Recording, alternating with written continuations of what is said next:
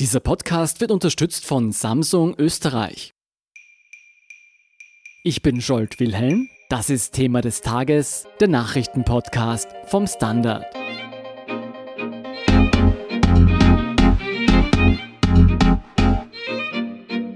Eine schlagende Burschenschaft wird für einen jungen Österreicher ein verschworener Hort der Kameradschaft. Duelle und Verletzungen gehören auch dazu, bis er eines Tages von einem älteren Burschenschafter zum Sex gezwungen wird.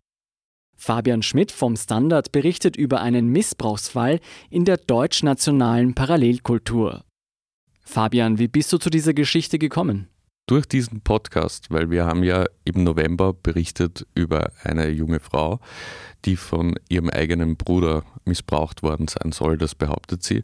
Und ihr Bruder ist Burschenschafter und arbeitet jetzt in einer Burschenschaft, also ist dort tätig und betreut junge Menschen und sie hat sich deshalb an die Öffentlichkeit gewandt. Und dieser Podcast wurde von sehr vielen Menschen gehört. Es gab da auch viele Rückmeldungen und darunter auch eben dieser Betroffene, der sich jetzt an uns gewandt hat. Du hast dann diesen Mann öfters getroffen. Welchen Eindruck hat er auf dich gemacht? Also zunächst einmal einen sehr glaubwürdigen. Er hat halt seine Geschichte und seine Erlebnisse erzählt. Das war ohne Widersprüche. Er hat das dann bei einem späteren Treffen auch noch mit Fotos belegt, eben die Dinge, die er erzählt hat. Also dass er in der Burschenschaft war und wie das bei den Mensuren abgelaufen ist. Dazu werden wir eh später noch kommen und das erklären. Und ja, er hat auch einen sehr aufgeräumten Eindruck gemacht. Also man hat das Gefühl gehabt, es war ausreichend Zeit zwischen den Vorfällen. Wir reden da von den späten 1990er Jahren und das ist eben doch eine Weile her und deshalb hat er das auch schon sehr reflektiert erzählen können, was ihm widerfahren ist. Er hat sich ja dazu entschieden, anonym zu bleiben. Hat er das speziell begründet? Also es war gewissermaßen eine gemeinsame Entscheidung oder ein, ein, Vorschlag auch von mir, weil natürlich immer dann, wenn man öffentlich auftritt, können die Konsequenzen groß sein, dass es zu Anfeindungen kommt oder aber auch, dass rechtliche Schritte ergriffen werden. Deshalb haben wir diese Form gewählt. Kurz hast du ja seine Geschichte schon angeschnitten. Wann und warum hat er sich denn ursprünglich dazu entschieden, einer Burschenschaft beizutreten? Also das war wie schon im Fall vom November so, dass die ganze Familie quasi in das Burschenschaftermilieu verwoben war. Also schon der Vater war bei einer Burschenschaft, die Familie war oft dort bei den Veranstaltungen und es war dementsprechend naheliegend, dass er selbst an der Burschenschaft beitritt. Vor allem will man ja auch als junger Erwachsener vielleicht den Eltern imponieren, wenn diese etwas unnahbarer sind. Also da gibt es ja verschiedene Möglichkeiten. Man kann rebellieren oder man kann versuchen, sie zu beeindrucken. Und da war es in dem Fall so, dass der junge Mann versucht hat, seinem Vater näher zu sein, indem er denselben Lebensweg in der Burschenschaft wählt. Wissen wir, welche Burschenschaft das war? Ja, das wissen wir alles ganz genau, aber wie gesagt, wir nennen es nicht. Ich glaube, es ist auch für die Geschichte nicht der springende Punkt, wer jetzt genau was gemacht hat, bei welcher Burschenschaft, sondern es geht vielmehr darum zu beschreiben, wie das passieren kann und was dann die Konsequenzen sind, nämlich keine. Und was man sagen kann, ist, dass er selbst bei einer Schülerverbindung war, also bei einer penalen Burschenschaft und die Vorfälle sich aber bei einer akademischen Burschenschaft zugetragen haben. Das heißt, das sind dann Studenten, junge Erwachsene und Penale sind halt in der Oberstufe. Wie viele solche Burschenschaften gibt es denn in Österreich? Also es gibt rund 50 aktive penale Burschenschaften und der Dachverband ist der österreichische Penelering und der bekommt übrigens auch Förderungen vom Jugendministerium. Dieser damals noch junge Mann wollte seinen Eltern imponieren, wie du gesagt hast. Wie hat er dir gegenüber seine Anfangszeit bei der Burschenschaft beschrieben? Durchaus positiv. Also er hat gesagt, man findet leicht Freunde, man ist eine verschworene Gemeinschaft, es gibt viele Aktivitäten, die man miteinander unternimmt und ihm hat auch gut gefallen die Mensur, auch dass das etwas Gefährliches sein kann. Und ja, man ist halt Teil einer Gruppe, die sich durchaus als Elite versteht, als etwas Besonderes und das gibt einem natürlich schon ein positives Selbstwertgefühl. Man kennt ja von diesen Burschenschaftern immer wieder die Verletzungen im Gesicht, die bei Duellen entstehen. Gab es denn auch bei seiner Schülerburschenschaft spezielle Rituale, die die Zugehörigkeit verstärken sollten? Ja, also solche Mensuren gab es bei ihm auch. Da muss man erklären, es gibt verschiedene Arten von Mensuren und von Fechten. Es gibt das penale Fechten, das ist eigentlich weniger gefährlich. Viele Schülerverbindungen versuchen halt, ihre jugendlichen Mitglieder zu schützen, indem jetzt nicht die ganz harte Art des Fechtens dort praktiziert wird.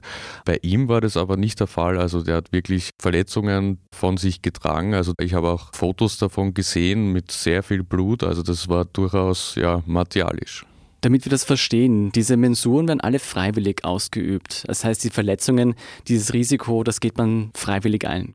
Freiwillig ist natürlich, ich weiß nicht, ob das der richtige Begriff ist, weil man halt in einer Gemeinschaft drinnen ist und eben in dem speziellen Fall, wo man auch den Vater beeindrucken will, der ist natürlich besonders stolz, wenn man jetzt ein unerschrockener Kämpfer ist.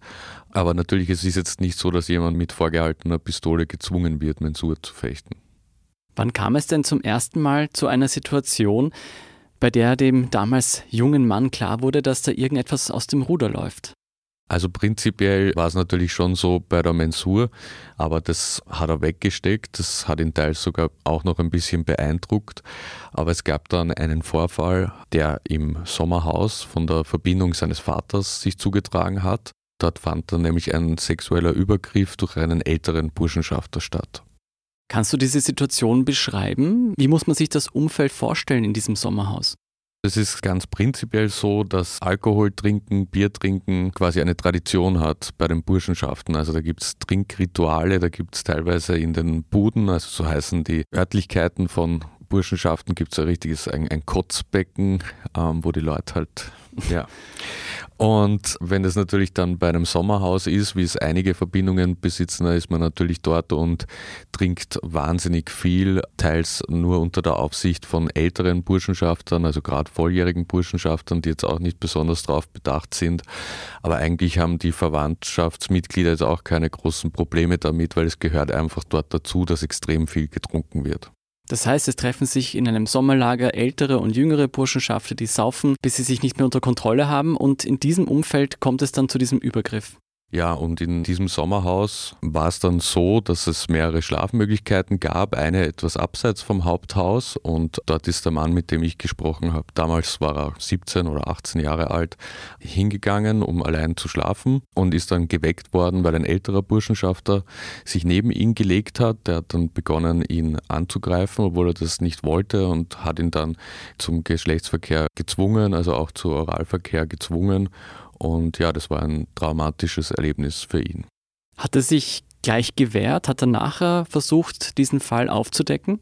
Also er hat sich während des Vorfalls schon gewehrt, soweit es halt möglich war, weil es klar war, dass der andere stärker war und älter war und in der Hierarchie über ihm war, also mächtiger war.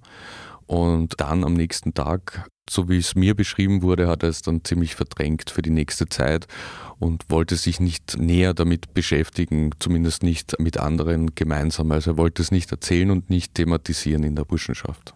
Hat er sich aufgrund dieses Übergriffs dann dazu entschieden, aus der Burschenschaft auszutreten?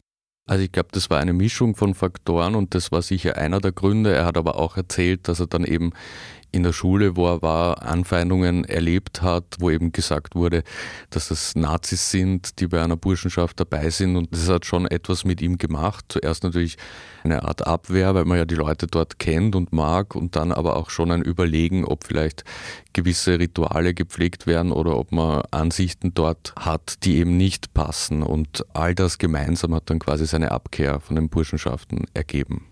Das heißt, er hat auch begonnen, an seiner eigenen Identität als Burschenschafter zu zweifeln. Genau. Hat er dir denn gegenüber erzählt, wie sich diese Nähe zum Nationalsozialismus oder zum deutsch-nationalen Gedankengut in seiner Burschenschaft zeigt? Ja, also einerseits waren da schon auch härtere Neonazis unterwegs und das war die Zeit, wo gerade die WAPO, also die Vereinigung von Gottfried Küssel, die Neonazi-Gruppe, zerschlagen wurde, wo natürlich immer noch viele Mitglieder diesen Geist auch in den Burschenschaften getragen haben. Man hat das Gefühl, wenn man sich die Geschichte der Burschenschaften anschaut, dass sowas immer in Wellen kommt. Und damals war jedenfalls eine Welle, wo es sehr stark nach rechts gerutscht ist. Man hat jetzt in den letzten Jahren das Gefühl gehabt, dass man vielleicht da auch ein bisschen auf Abstand und Distanz geht, zumindest einige Burschenschaften. Es gab ja die Liederbuchaffären in den vergangenen Jahren rund um antisemitische Lieder, die bei den Burschenschaften gesungen wurden. Und da gab es zumindest eine kleinere Form von Reflexion auch bei einigen Burschenschaften, aber in den 1990ern, da war man weit davon entfernt. Fabian, das ist alles viele Jahre her. Hat der Mann dann später versucht, diesen Übergriff zu melden, mit jemandem darüber zu sprechen?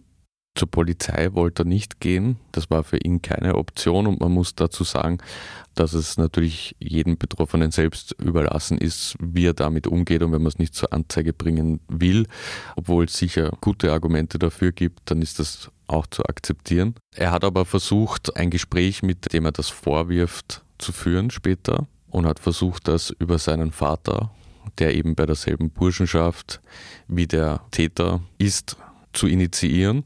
Und sein Vater hat ihn aber immer vertröstet, also der war da keine Unterstützung, überhaupt die Familie. Es war quasi so, dass dieses Thema unter den Teppich gekehrt werden soll und man kein großes Aufsehen oder Aufhebens machen soll um diesen Vorfall und die Burschenschaft damit nicht behelligt. Warum ist das so, denkst du? Dass man die Burschenschaft vor den eigenen Sohn stellt? Ja, das ist eine Parallele zu dem Fall, den wir damals schon im November besprochen haben. Man muss sagen, dass bei Burschenschaftern, die das wirklich sehr ernst nehmen, ihre Verbindung natürlich sehr hohe Priorität hat. Also das ist ein Bund fürs Leben und man will dort auch die Burschenschaft beschützen vor schädlichen Vorfällen gerade bei so etwas wie sexuellen Übergriffen ist es ja immer leicht, dann ein, das stimmt ja gar nicht, zu rufen und dem Betroffenen die Glaubwürdigkeit abzusprechen. Und leider in den Fällen, die mir jetzt zu Ohren gekommen sind, ist es eigentlich immer so, dass man entweder die Glaubwürdigkeit des Betroffenen oder der Betroffenen diskreditiert oder gar ignoriert, was gesagt wurde. Das heißt, es kam nie zu einer Anzeige und mittlerweile, denke ich, ist der Fall wahrscheinlich auch verjährt? Ja. Hast du die Burschenschaft nach deinem Gespräch mit diesem Mann konfrontiert?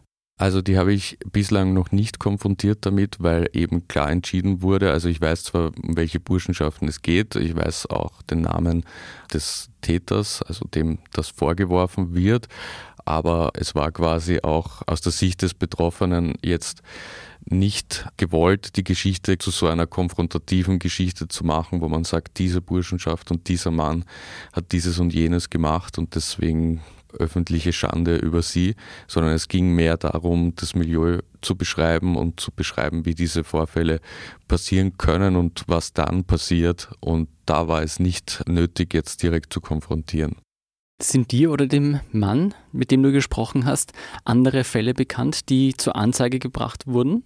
Also zur Anzeige gebracht wurde bislang keiner der Fälle, von denen ich gehört habe. Es haben sich sowohl nach dem ersten Podcast als auch schon heute, nachdem der Artikel auch erschienen ist, Leute gemeldet, die ihre Geschichte erzählen. Es ist immer sehr schwierig dann, weil man ja Belege dafür finden muss, aber man kann schon sagen, dass es da noch einiges gibt, was aufgearbeitet gehört. Ich habe auch mit dem Obmann des österreichischen Benela-Rings, mit dem FPÖ-Politiker Udo Guckenbichler darüber gesprochen und der hat gesagt, ihm sind in seiner Amtszeit, und das sind jetzt immerhin zehn Jahre, keine Fälle zu Ohren gekommen. Er rät aber jeden Betroffenen sofort zur Polizei zu gehen und Anzeige zu erstatten und betont auch, dass das dritte Lager und die Burschenschaften sexuelle Übergriffe auf das Schärfste ablehnen. Die Gründe, warum so wenig darüber gesprochen wird und warum es nicht zu Anzeigen kommt, hast du ja schon erklärt. Wie blickt denn der Mann, mit dem du gesprochen hast, selbst auf diese Zeit zurück? Was ist bei ihm da zurückgeblieben? Also er hat jetzt wortwörtlich gesagt, dass es eine deutschnationale Parallelkultur ist, das man natürlich nicht direkt vergleichen kann mit quasi islamistischen Parallelkulturen, aber im Ansatz schon so, dass es eine eigene Welt gibt, die abgeschnitten ist von der öffentlichen Welt, von der Gesellschaft, die wir alle gemeinsam gestalten. Also es gibt eigene Rituale, eigene Traditionen und quasi auch so etwas wie ein eigenes Rechtssystem, eben mit den Mensuren, mit den Duellen, wenn es Ehrenbeleidigungen gibt etc. Und es würde sicher nicht schaden, da ein bisschen durchzulüften und ein bisschen offener zu werden werden. Äh, man muss ja sagen, dass es in allen Gesellschaftsbereichen eben Übergriffe gegeben hat in großer Zahl und wahrscheinlich leider auch noch gibt und dass sich aber gezeigt hat, es gibt einerseits Sachen, die speziell immer sind für den jeweiligen Bereich, sei es jetzt Hollywood oder der Skisport, und es gibt andererseits aber auch Dinge, die all diese gemeinsam haben. Und da gehört zum Beispiel eine starke Hierarchie, also dass jemand Macht über wen anderen ausüben kann, dass es eine verschworene Gemeinschaft ist, die von außen abgetrennt ist und das trifft alles auf die Burschenschaften natürlich auch zu. Und wenn ich das richtig verstehe, mit diesem Gang an die Öffentlichkeit hat der Betroffene, mit dem du gesprochen hast, versucht, eine Debatte über diese Missstände auszulösen. Genau. Das war ja auch schon die Intention damals von der Betroffenen, über die wir im November gesprochen haben. Und jetzt kommt eben auch noch diese zweite Erzählung dazu. Und je mehr Leute sich das trauen und darüber sprechen, desto schwieriger wird es für die betroffenen Institutionen, das abzutun und nicht quasi sich mit der Frage zu beschäftigen, ob es eigentlich systemische Fehler gibt, die das begünstigen oder die zumindest die Aufklärung und das offene Gespräch darüber verhindern. Und ich glaube, das ist genau das, was der Betroffene dazu beitragen möchte. Dann sage ich vielen Dank für diesen wichtigen Einblick und vielen Dank, Fabian Schmidt, für deine Recherche. Danke, Schuld. Wir sind gleich zurück.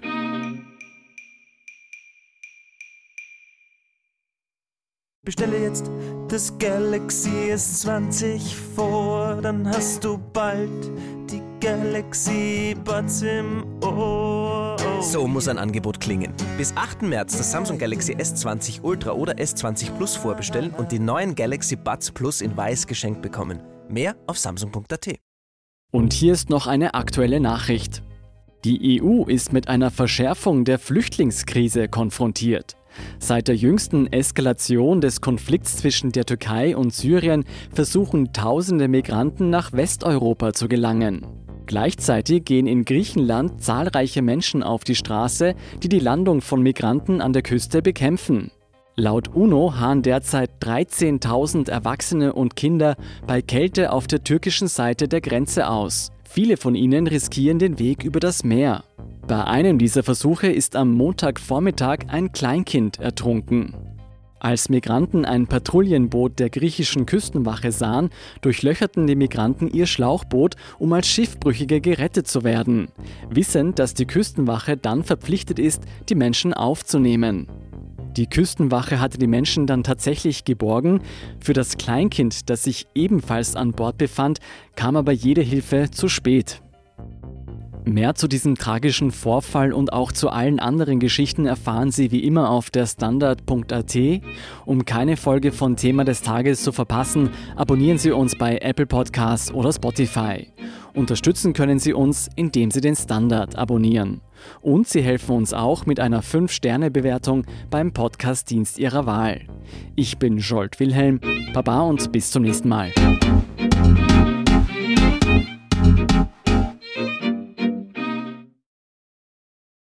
Bestelle jetzt das Galaxy S20 vor, dann hast du bald die Galaxy Buds im Ohr. So muss ein Angebot klingen. Bis 8. März das Samsung Galaxy S20 Ultra oder S20 Plus vorbestellen und die neuen Galaxy Buds Plus in weiß geschenkt bekommen. Mehr auf samsung.at.